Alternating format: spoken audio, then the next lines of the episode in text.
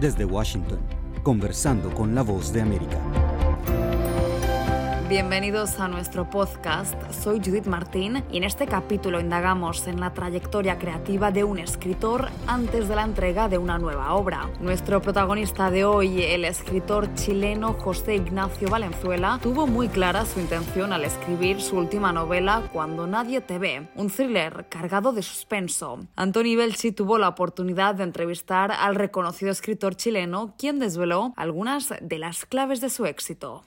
Bueno, Chascas, lo que te decía, enhorabuena por este libro. La verdad que imagino que cuando uno escribe un, libro, un libro lo que, lo que quiere es mantener la atención del, del lector y que, y que acabe gustando, ¿no? Que no a medio, a medio libro uno se acabe aburriendo, ¿no? Esa es lo que, la intención principal, ¿no? De, de un escritor. No sé el resto. En mi caso, la intención principal es entretener, es agarrar al lector, cualquiera de los libros que he hecho, ¿ah? en los infantiles, en los juveniles, en los de adultos, en los de adultos eróticos, en los adultos thriller, en los adultos románticos, en, en, lo que sea. Mi intención es agarrar al lector y llevarlo así por una suerte de montaña rusa, ojalá frenética, hasta soltarlo y que quede mareado y con la sensación, y esto para mí es muy importante siempre, con la sensación más que de haber leído, con la sensación de haber visto una historia. Y eso yo creo que tiene que ver por deformación profesional, porque yo llevo 30 años de escritor y 30 años de doble militancia. Llevo 30 años de escritor literario y llevo 30 años de escritor audiovisual. Y obviamente se cuelan. Los dos mundos se pasan de un lado para otro. Eh, hago series cuyas referencias son literarias más que audiovisuales. Por ejemplo, yo hice una que se llamó ¿Quién mató a Sara? Y ¿Quién mató a Sara? comenzaba con un epígrafe de Agatha Christie. Porque la estructura de Sara es, una estructura Agatha Cristesca, no audiovisual. Y hago libros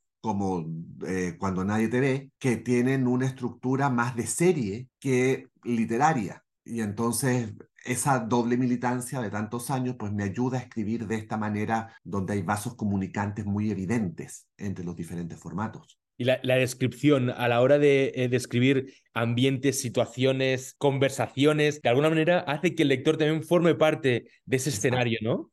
Exacto, porque además una de mis obsesiones personales como escritor y sobre todo en lo que pongo mucho ojo a la hora de la reescritura y de la corrección, es que todo genere una imagen. Porque si yo digo la palabra manzana, tú vas a generar en tu mente la imagen de una manzana. Si yo digo ventana, vas a ver una ventana, a lo mejor distinta a la que yo estoy viendo, pero vas a ver una ventana. Lo mismo si digo mesa. Pero si yo digo la palabra desesperanza, no hay una imagen. Entonces, una de mis metas como escritor es estar siempre revisando lo que estoy escribiendo para que las palabras, las oraciones, los párrafos, las páginas, los capítulos generen imágenes permanentes en los lectores. Porque eh, esto es una opinión mía, a lo mejor puedo estar equivocado, pero yo tengo la teoría, porque así funciono yo, que mientras más veo mi texto, el que estoy leyendo, más me implico en él, más mío lo hago y más difícil es abandonarlo.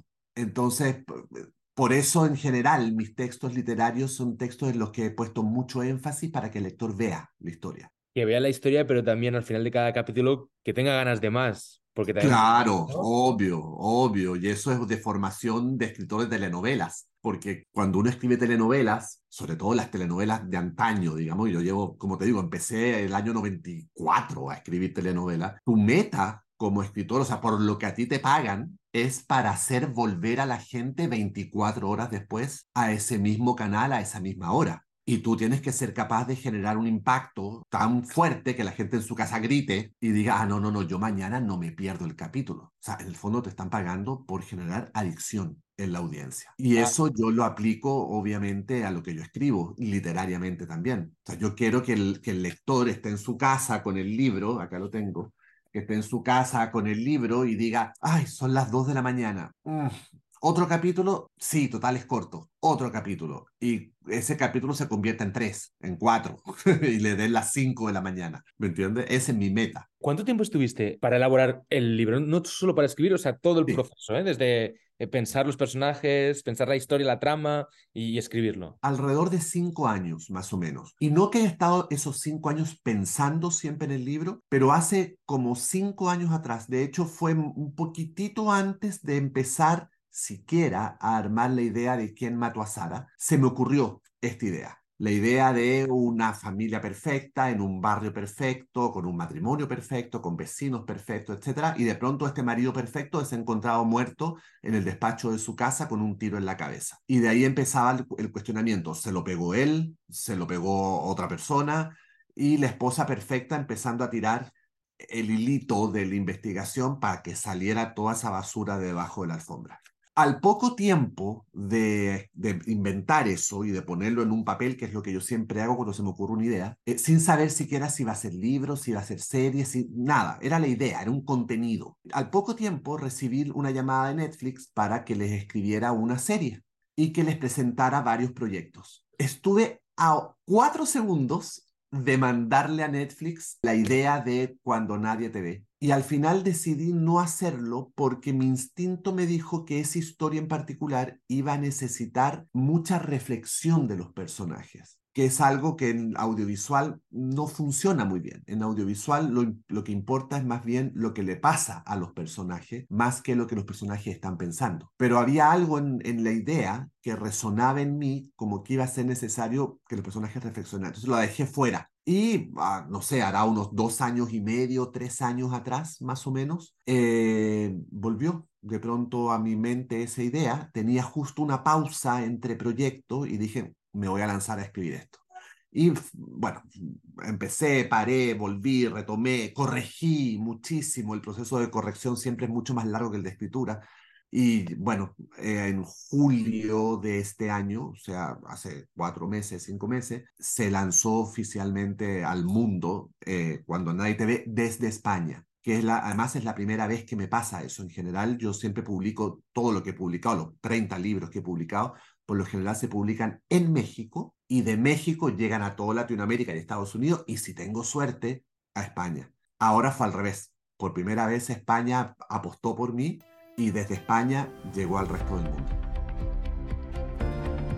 La novela negra Cuando nadie te ve se ha convertido en un éxito en países de habla hispana y en esta entrevista su autor José Ignacio Valenzuela, más conocido popularmente como Chascas, compartió algunos secretos de su proceso de creación. Estimados oyentes, como siempre agradecemos su compañía en un episodio más y les recordamos que de lunes a viernes podrán encontrar contenido actualizado en nuestro canal de YouTube y en las plataformas de podcast de Apple. Hasta la próxima emisión.